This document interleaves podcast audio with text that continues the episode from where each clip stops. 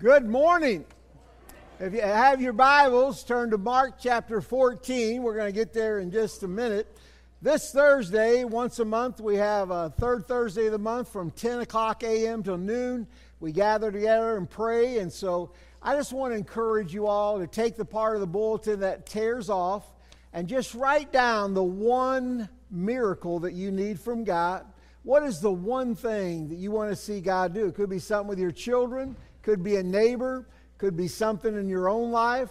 I just want you to jot it down. You don't have to put your name on it if it's something personable. And then you can just drop it in the box there. There's a box in the back that says prayer request. And just drop that in there. I just want you to know that this week we're going to lift up every one of those prayer request. I also just want to mention, I think a few weeks ago we talked about the name Jesus. I did get some, uh, several hundred Jesus, I call them bumper stickers. I don't put them on my bumper because they're hard to get off. I put them on my window. And again, when you stick this on your window, everybody behind you can see Jesus. And if you turn around and look at it, it looks like Jesus backwards. But if you look through your rearview mirror, it looks like Jesus. Now, if you know of somebody, how many of you know that if you have this on your back window, you're going to be a better driver? How many of anybody here know someone that could use a Jesus bumper on the, on the window? All right. Don't look at anybody right now, all right? So I've got a couple hundred here. There's some out there at the information center. Uh, you're welcome to take one of those. It's our gift to you. It will make you think about your driving, by the way. So anyway, I don't have my uh, clicker with me, and so I'm dependent on my wife. All right. So if you wonder if we coordinate, we'll find out today. All right. So we actually did in the middle service. So I'm going to begin a series, just actually, that's a two part series this week and next week on the little drummer boy kind of Christmas. Now, when I first said that, somebody said to me, kind of the duh, they said to me, Roger, that, that's not in the Bible. Well, I appreciate you telling me that. All right. So anyway, don't check your concordance, all right? Little drummer boy. How many of you have a manger scene with a little drummer boy there? All right, not not there. And I understand that, but there's something about the little drummer boy that just tugs at my heartstrings. When a little boy had nothing to give Jesus, but he said, "I'll play for him. I'll play my best. I'll do what I can do." There's something about that that I think is taught throughout the Bible. It's just giving back to God those simple little gifts and doing what we can do. And it's very important. So, this is kind of a, a, scenery of, of a nativity. How many of you see something in here that, that's not in the Bible?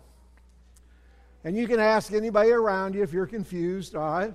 All right? So, it's amazing. Our concept of the nativity scene is based on the nativity scene we own, it's based on Christmas plays.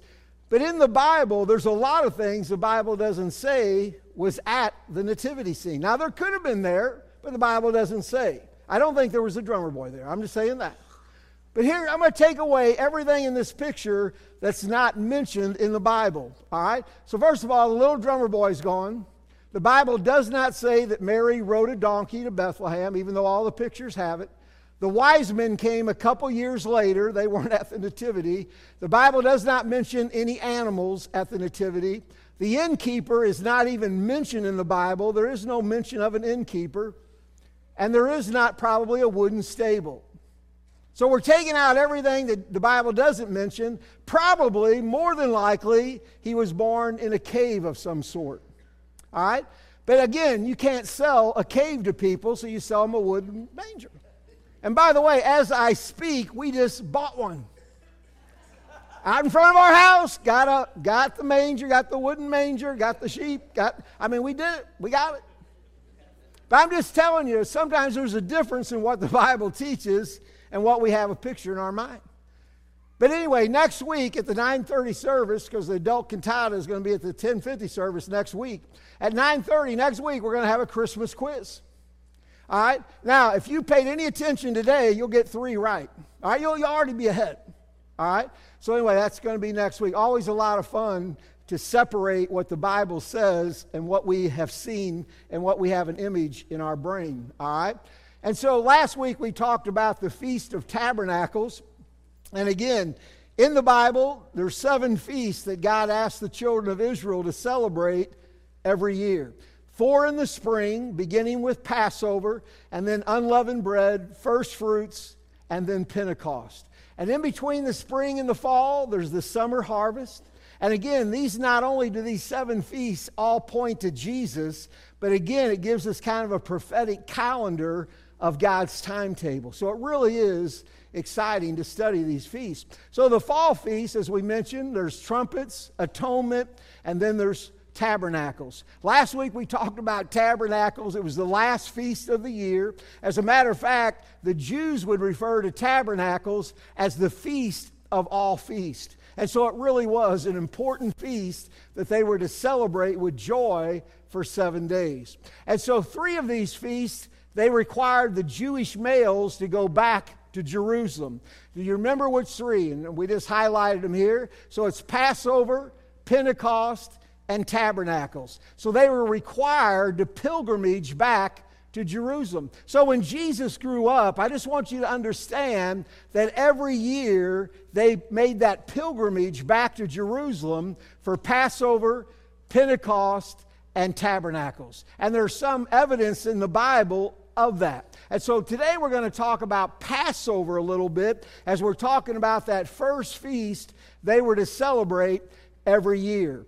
All right? And so in Luke chapter 2, this is one of the references where it just reminds us that his family always made that pilgrimage back to Jerusalem for Passover. In Luke chapter 2, it says his parents went to Jerusalem how often?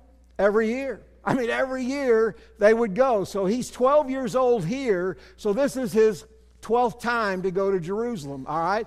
At the feast of Passover. And when he was 12 years old, they went to Jerusalem according to the custom of the feast. And so I just want you to understand he grew up Jewish, and his family always made that pilgrimage back to Jerusalem to celebrate Passover. In Luke chapter 9, our next slide, thank you. It says this It came to pass when the time had come for him to be received up that he steadfastly set his face to go to Jerusalem. This time, pilgrimage back to Jerusalem would be different than any other year. He had gone over 30 times back to Jerusalem, back to Jerusalem to celebrate Passover. But I want you to understand this time he was going to Jerusalem to be the Passover lamb. This was unlike any other trip.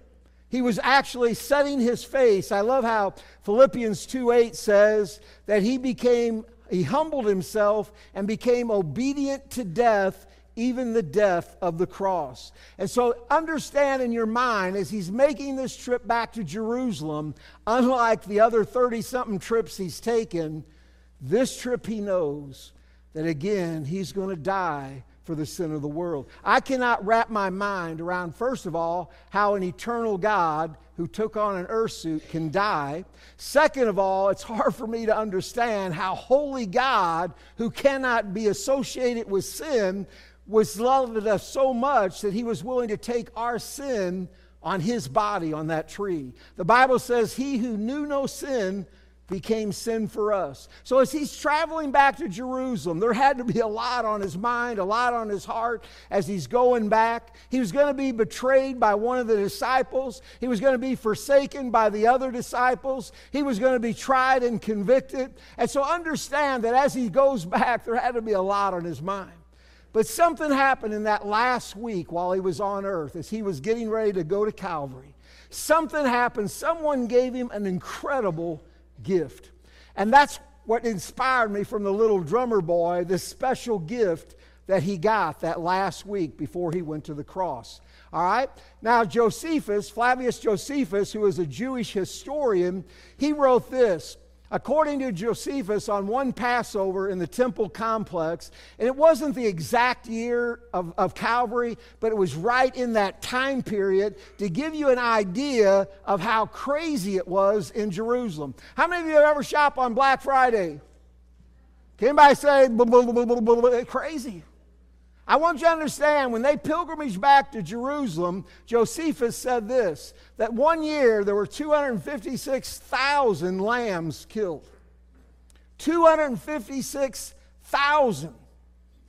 And according to the, the, the, the, scripture, there was one lamb per household, and that household had to have a minimum of 10 people. So maybe two houses went together. But can you imagine, if my math is correct, that's about 200 and, or two and a half million people. Two and a half million people are pilgrim, are pilgrimaging back to Jerusalem to celebrate Passover. And so the temple we've showed many times. If you've been to Israel, this is on the Mount of Olives. We're overlooking the Kidron Valley. And, and the temple complex in Jesus' day was about 40 acres. Now, I, I haven't really measured this out, but if you bring two and a half million people into 40 acres, it's going to be crazy. So understand there's just a lot going on as everybody's coming back to celebrate Passover. Now, I've seen a lot of pictures of Calvary, and almost every picture I've ever seen of Calvary is a hill far away out in a barren place, and there's three crosses on that hill far away. Can I tell you, I don't believe that's biblical. First of all, I just want to remind you the Bible never says he died on a hill. The Bible never says that. But we have that in our mind because it's on a lot of pictures. The Bible does say it was a place called Golgotha, which is a place of the skull, That's, but it never says he died on a hill. I believe the Romans, they crucified right along busy thoroughfares because they wanted people to see what happens if you go against the Roman government. I believe he was crucified right outside the city gates, right along a main thoroughfare where hundreds and thousands would have saw him. Now again, two and a half million people are in Jerusalem. And he's going to take the sin of the world. There had to be a lot on his mind. So that's where we pick up the story today. All right, so we're going to start in Mark chapter 14 here, the anointing at Bethany. This was about six days before Calvary. So the last week that he was on this earth, again, a lot going on, a lot of people, a lot of hustle and bustle. But there was one gift that he received this day that was so important to God. All right, and we're going to look at it. So, being in Bethany at the house of Simon the leper, he sat at the table, and a woman came having an alabaster flask of very costly oil of spikenard.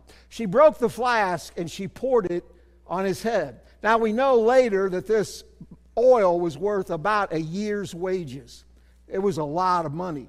And she had this flask, and she came and she was just worshiping Jesus. And so she begins to get criticized. So let's pick up the story. The Bible says there were some who were indignant among themselves. Now, the story is told in different gospel accounts. And so uh, they began to criticize this woman because she, again, they called it waste. She wasted this fragrant oil. I love the fact that it's called a fragrant oil. How many of you have ever gotten in the car with somebody that had a lot of cologne on?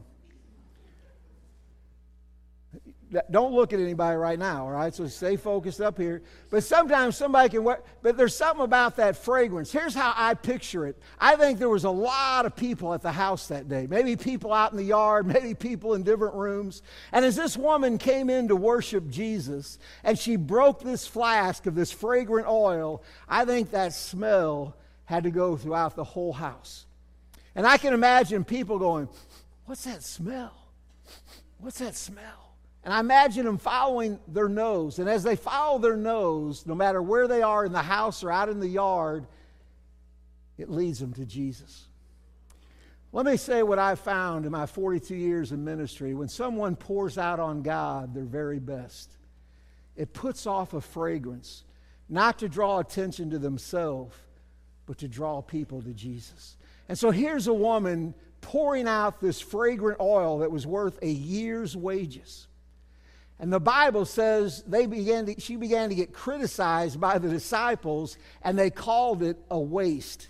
All right? Let's look at that word waste. It's a Greek word that means destruction, ruin, waste. It's also used in Matthew 26, where Matthew gives the same story.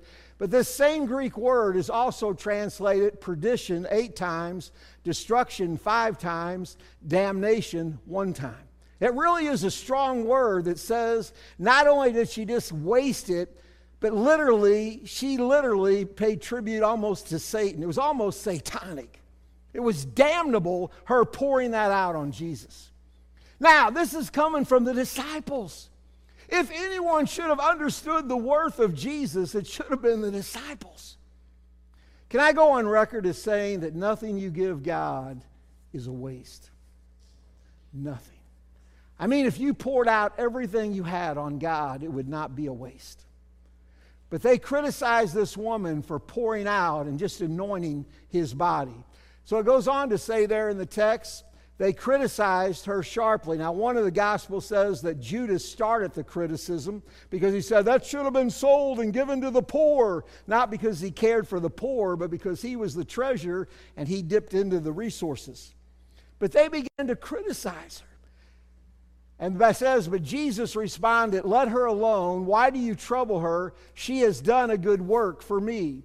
For you have the poor with you always. Let's go to the next screen. Whatever you wish, you may do them good, but me you do not have always. And I love this phrase here she has done what she could. Everybody say, she has done what she could. One more time. She has. I love how Jesus says she has done what she could.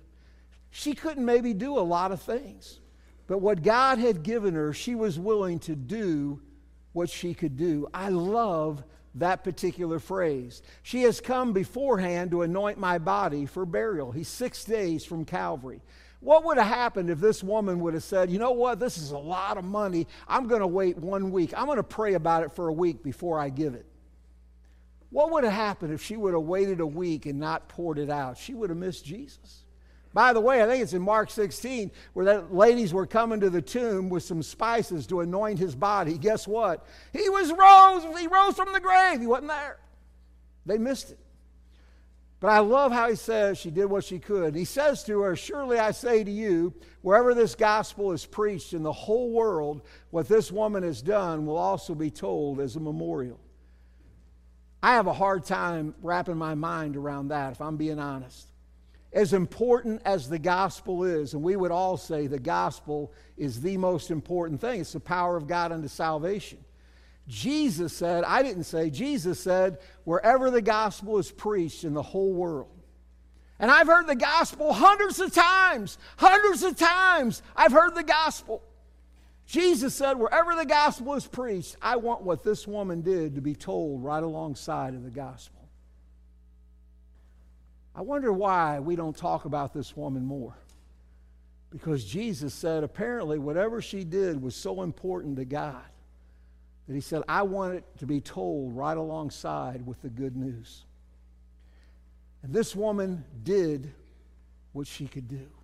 I love that phrase. She did what she could do. She couldn't be somebody else. She couldn't give back to God something she didn't have, but she did what she could do. And I believe there are many examples in the Bible of people who gave what they had. I love the story of the lad and the lunch here in John chapter 6. And by the way, I've, I've heard this, I've taught it, but this week for the first time, it kind of dawned on me, in cha- I think it's in verse 4 of chapter 6 of John, the Bible says the Passover was drawing near. I never saw that before. So they were getting ready to head north to Jerusalem. The Passover was near. After he talked to these people, he was going to feed. This is the feeding of the 5,000 5,000 men plus women and children. And, and they didn't know what to do, even though the Bible says Jesus knew what he was going to do. Then Andrew found a lad with a lunch. He said, I got a lad here, but all he has is five loaves and two small fish. How many of you know this lad had that lunch? It was all he had. That may not sound like a lot to us, but when that's all you have. And I love the story how this little lad apparently put his lunch in Jesus' hands.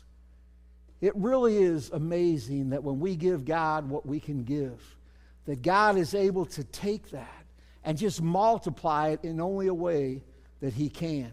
By the way, when they got done feeding the 5,000 men and women, how many basketfuls were left over? Do you remember? 12. 12 basketfuls. I, have heard pastors get up and say, I believe every disciple got a basket.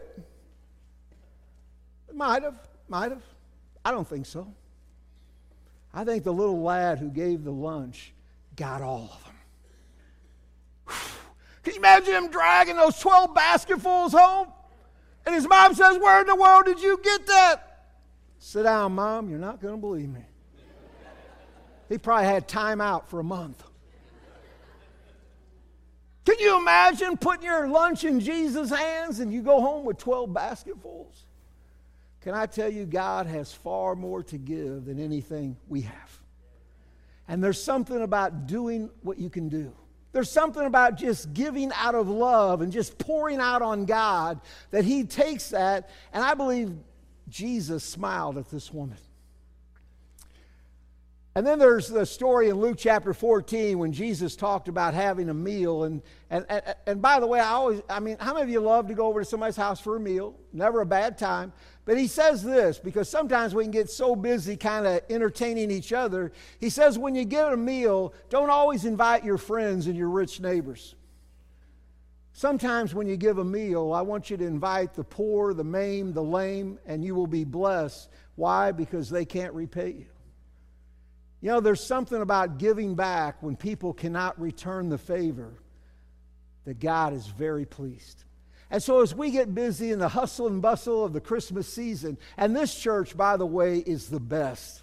I cannot even begin to tell you how many people have called me and said, Is there somebody that we can do something for? We want to give, we want to bless a family, and we don't want them to know where it came from.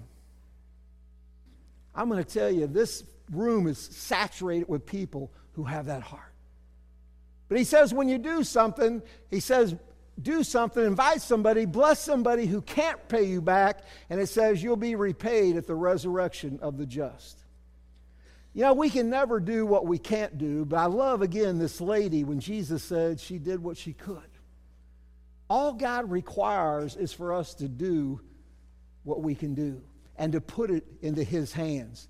And then there's uh, one of my life verses there in Matthew 25 when Jesus separates the sheep from the goats. You remember that story, the final judgment? He says to the sheep on his right hand, I was hungry and thirsty. You fed me. You gave me something to drink. I didn't have clothes, and you provided clothing. I was sick and in prison, and you came to see me. And they said, Lord, when did, when did all that happen? They didn't even know they were doing it.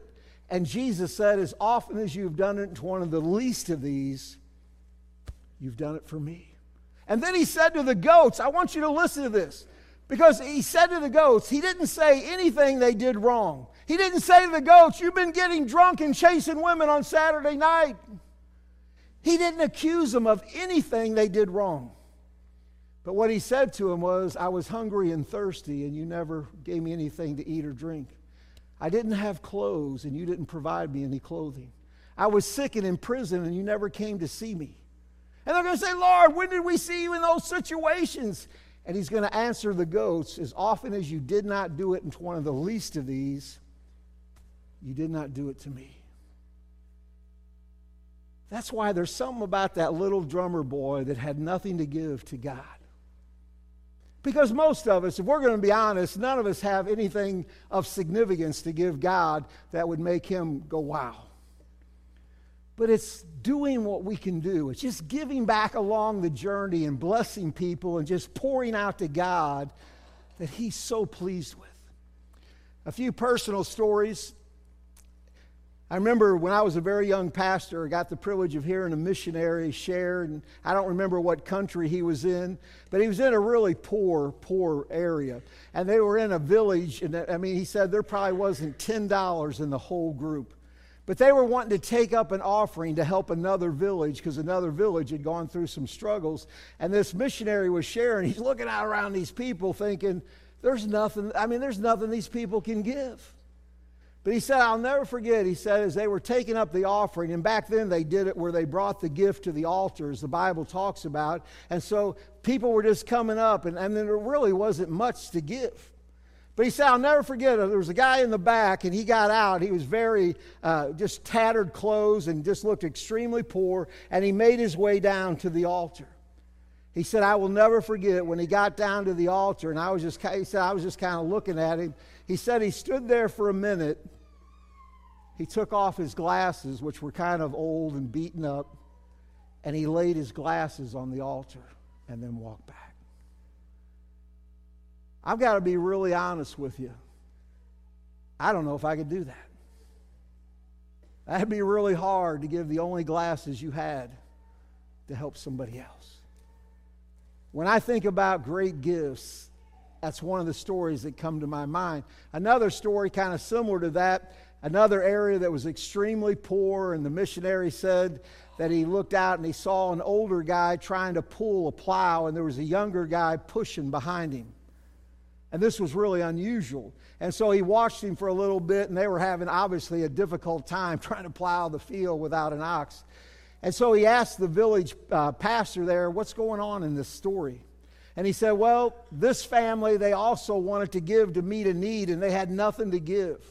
But they were so moved by God that this family brought their ox, the only ox they had, and they gave that ox as an offering to help a fellow village. You know, when I hear stories like that and I think about people just doing what they can do, I've shared the story about Gary Lake, and I got to talk to Gary a couple months ago, by the way. It was good to, good to talk to him. How many of you know that God brings people into your life to really help you when you need it? I was 19 years old when I really just committed everything to God, and God brought this young man into my life. He was a little bit older than me, but Gary, uh, he worked, he made $105 a week, if I remember correctly. $105 a week, and when he got saved, I mean, he just was sold out to God. Now, Gary lived with his brother, and literally, if he were to keep everything he made, he would still come short at the end of the month. But when Gary got saved, he decided to give God $20 a week. And I almost told him, Gary, you ought to pray about that. I mean, I'm almost saying, wow, that's, I mean, I would, pray. but every, every week he'd put in $20. I remember when our church collected food for Thanksgiving as we give out food our church at Berkeley gave out food baskets. I remember him going to the store and he got a couple bags of groceries. He didn't have any food in his own cupboard other than, how many of you know what bachelors have in their cupboard would not be considered food? All right? But he was that way. But he went out and got two bags of groceries, and he said, Can I meet you? I was the youth pastor at Berkeley. I met him there early. He wanted to put the food in there before anybody saw him because he didn't want anybody to know. And he got out, and that morning when he was bringing in those two bags of groceries, I can still remember a tear running down my eye to think, here's this guy that could use food, and yet he's giving back. He's giving what he can give. And by the way, God provided for Gary so many supernatural ways. One day he walked out to his car and there was a $20 bill under his windshield wiper. I check my wipers often. I mean, money showed up in his bank account, and he called the bank. He said, I don't, I don't think, I think there's a mistake. And they said, Well, we've checked, and the money's there. It was right after that that God called me to Pastor Gerald for $325 a month. And that was gracious by them, by the way, again, because we only had a $10,000 yearly budget. They weren't making much. You know what everyone told me? You'll never make it, Roger. You'll never make it. But I saw God work in Gary's life. I knew that the God we serve is able. And I'm here to tell you today, I've made it so far. But you know, just giving what we can give. You know, sometimes we feel like we've got to give something so outrageous. I just could never give like Billy Graham. I could just never. I wish I could sing like David or play like some of these in the band. I mean, there's so many things I would like to give God, but I don't have it but it's just giving God what we have. I think about this woman who, again, came to Jesus at such a vital time. He's within days of going to the cross. And she comes and just gives what she had. She prepared his body for burial. Getting back to the little drummer boy, there's something about the story of the little drummer boy, again, that just kind of tugs at my heart when this little boy has nothing to give the king. But he finally decides, I'm going to play my drum for him. That's all I got. I believe the Bible teaches again that we should just do what we can do. This past week, I had the chance to do another funeral. I get to do a lot of funerals. Two weeks ago, by the way, I did a funeral for a lady, 98 years old. It's one of the rare times that on the death certificate it said she died of old age. You don't see that all the time now. She was a member at a church in the area, and I'm not going to say what the name of the church was. She was a member there for years. But she'd been in a nursing home for eight years. The funeral home called the pastor of that church, was a younger guy, and the pastor said, I'm not going to do the funeral because she hasn't been attending. Can you see why she wasn't attending? And so the lady at the funeral home, man, she was very frustrated. She said, I'm just going to call Roger. Can I tell you this? I never take lightly doing a funeral because I know every soul is valuable to God. I can't tell you what a privilege it was to do that funeral a couple weeks ago. By the way, 98 years old. She, how many of you know she outlived most of her friends? And so I, I got there that day and I planned some music, and man, we are going to do some. When I got there, there was just four people. Four people. I went back and I told, the, uh, told Keith at, the, at Oltman's, I said, Let, us don't do any music. Let's not make it formal. It's really a small group. And I did something I've only done one other time in my 42 years. I went to the sun. There were only four people there.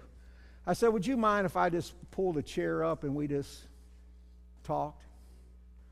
I don't feel like I want to stand behind the podium and make it formal. I said, With just us four. And so I grabbed a chair, I pulled it in front of the casket, and just kind of sat down with the four people, and we just kind of shared. And they, they actually responded back. We had kind of an interactive service. Well, this week I had a chance, and this person was also connected to a church the pastor, for some reason, didn't want to do the service. So I said I would be honored to do it. And so I got there, and uh, they weren't connected to a church in any way. But, and so I got there a little bit early, as I always do. And I got a chance to talk to his wife. Uh, he was probably 55 years old. They'd never had any children. And so I remember the wife, she came out. I was out in the foyer area at Midlawn Funeral Home. She came out in the foyer it doesn't happen very often when they're not connected to a church. But she came out, made a beeline to me, and said, Would you, would you mind praying for me? I said, I would be honored. And there out in the foyer, man, I just took time to pray for this dear wife. And uh, two, she, they had two nieces. One was 13 and one was 15, I believe. And so they came up to me also before. They said, We would like to say something about our uncle. I said, That'd be awesome. I mean, you always just kind of go with the flow. You want to make it a celebration of their life. And so these two girls said, I want to come up. And the 15 year old, you could tell they were both scared to death. And I get that. And the 15 year old said something to me. She said, I would also like to sing. That's unusual. And she wanted to sing Dancing in the Sky. It was kind of a cool song about, you know, are you in the angel choir and are you dancing in the heavens? And, and so she said, what, what she wanted to do is play the song and her sing along. That's how I would do it, real softly on my part. But I, I, I could tell she was scared to death, but she said, I just feel like I want to give that to my uncle. And so when she came up to sing, she looked at me and said, Would, would, would it be okay if, if I just looked at him and not to everyone else? That was different. I said, Absolutely. And so she sang the whole song with her back to everybody, and she stood right in front of the casket and sang to her, her, her uncle's earth suit, Are you dancing in the sky? I've, how many of you know you always see something different? Now, I had my phone off. I had my phone off because Bob can call you. If Bob knows you're at a funeral, he'll call you. By the way, if you think I'm joking, when Bobby was up here doing the welcome this morning, he called her. Matter of fact, it was when she was praying. He looked at me and goes, Here, I'm calling Bobby. Thank God she didn't have her phone with her, but she texts back a few minutes later, You dork. I'm giving you information you probably don't need. But I had my phone on, had it off. But when this gal was singing, man, I sat over there and I was starting to cry. And here's this girl that has really almost nothing to give. And she wants to give back to her uncle. And so she stood and faced the casket. And I'm off to the side up here by the front, by the podium. And I'm trying to get my phone out and I'm trying to turn it back on. And so the last 30 seconds of the song, I'm videotaping. I got it on my phone. And I said to her afterwards, I will never, ever forget you. what you gave your uncle that day was an incredible gift because you gave what you could. You know, this year as we go through the holidays, I just want to encourage you to continue just to, to share the love of God. God's never going to ask you to do what you can't do. But man, we all can give back. We all can find people and to share along the journey. I will, again, forever remember the story where Jesus said, Wherever the gospel's preached, I want what this woman told right alongside of it. It had to be pretty important to God. And so I just want to encourage you to keep giving. Getting back to the little drummer boy here, I know it seems a little bit weird. I've, done, I've never done a little mini series on the little drummer boy Christmas. But there's something about the heart, and I can just imagine that little guy on the drums wanting to give something to Jesus. And all he had was an ability to play drums. He said, I'm going to play my best for him. This morning, I believe God is asking us just to give back. Not what we don't have, not to do what we can't do, but if we all would just continue to share along the journey, I believe that pleases God. You know, when I was young, uh, my, my dad, he would give us money to buy him a Christmas present. He would give us money to buy him a Christmas present. And as, a, as young boys, my brother and I, he was 20 months older, so he corrupted me. I, I wasn't, I, you know, I, I, wasn't that way, but he would corrupt me. But guess what year? Guess what we bought him one year for Christmas? He gave us the money to buy him a Christmas present. We bought him a weight set. And he was so gracious. He, oh, that is really awesome, guys. And he even let us put it in our bedroom.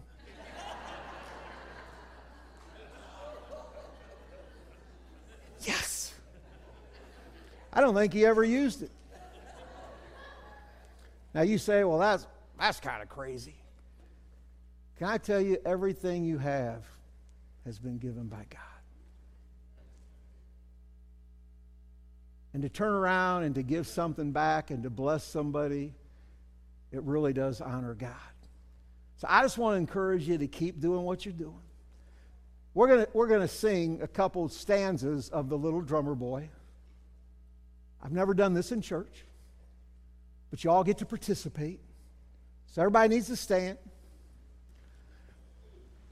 Maggie's going to help me. Thank God for Maggie. In the, in the 930 service, I had Michaela Suttles, who's not a, a public kind of person. Michaela Suttles, somebody picked her out, so I had her come up. How many of you know she was a little frightful? She's not even here at this service. She left. I had her come up. I said, You know, little drummer boy? She says, I've never heard it. I said, You'll do fine. You'll do fine. And she said, Would you sing my part with me? Now I was worried. I was worried. She goes, Would you sing with me? Thank God Maggie was there. Maggie said, I'll sing with her. Save me, save me.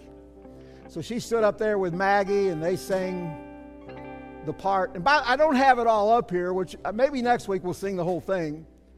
But we got a couple stanzas, so it, there's going to be parts missing. There's a couple parumpa pum pums that are missing. But we're going to sing it.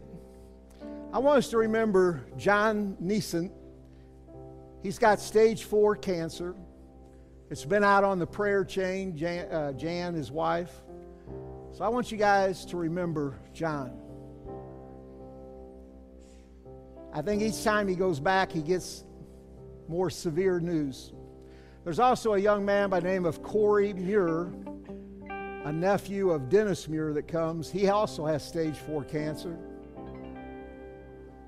So I want us to remember them this morning as we pray. So let's do that first, and then we're going to try to sing this song. Maggie's going to lead the ladies, uh, David's going to lead the guys, and I will follow along. I'm going to have my mic off because this is being recorded, I wouldn't want to do that to David. But let's take a minute before we sing. Can we remember John? Remember Corey? And I know there's a lot of people here that have a lot of things heavy on your heart. I just want to tell you, God loves you so much. Again, I just, I, I'm moved by that last week of Jesus' earthly life and all the things that was on his mind and heart. And to have this woman come and just love on him and worship him when no one else seemed to be giving him much support meant the world. Let's pray together, then we're going to sing Little Drummer Boy. Father, I just want to take a minute and lift up John and Corey. And Father, I know ultimately they're in your hands. I pray for supernatural wisdom for the doctors. I know you can work through doctors and medicine, but I also know beyond that through your power. God, my heart is for a miracle for each one. I just pray that you would love on them and love on their immediate family. And somehow, in the middle of this valley and storm, they might draw close to you. Love on them and give them peace. In Jesus' name, amen. So we're going to sing the, a couple stanzas. Again, if you think something's missing, it is. But Maggie just went right along with it. She covered me very well. So all the ladies are going to follow Maggie. You're going to sing the white letters. All the guys are going to sing the green. I called it yellow at the 9:30 service, and I was told it was green. It looks yellow to a colorblind person. So the guys are going to do the parumpa pum pums. You're going to find yourself singing it this week. All right, ladies, follow Maggie. Guys, follow David.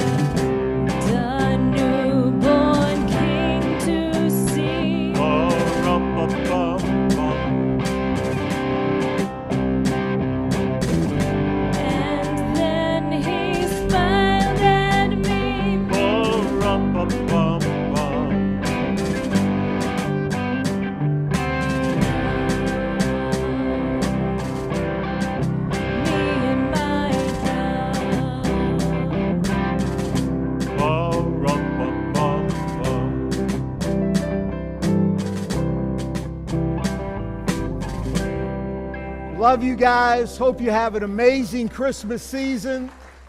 And remember just to do what you can do, to keep your eyes and your heart open, to be able to give back along the journey and just honor the Lord with what He's blessed us with. Love you guys. Hope you have a great season. Put your prayer requests in the back. We're going to close out with a song. Oh,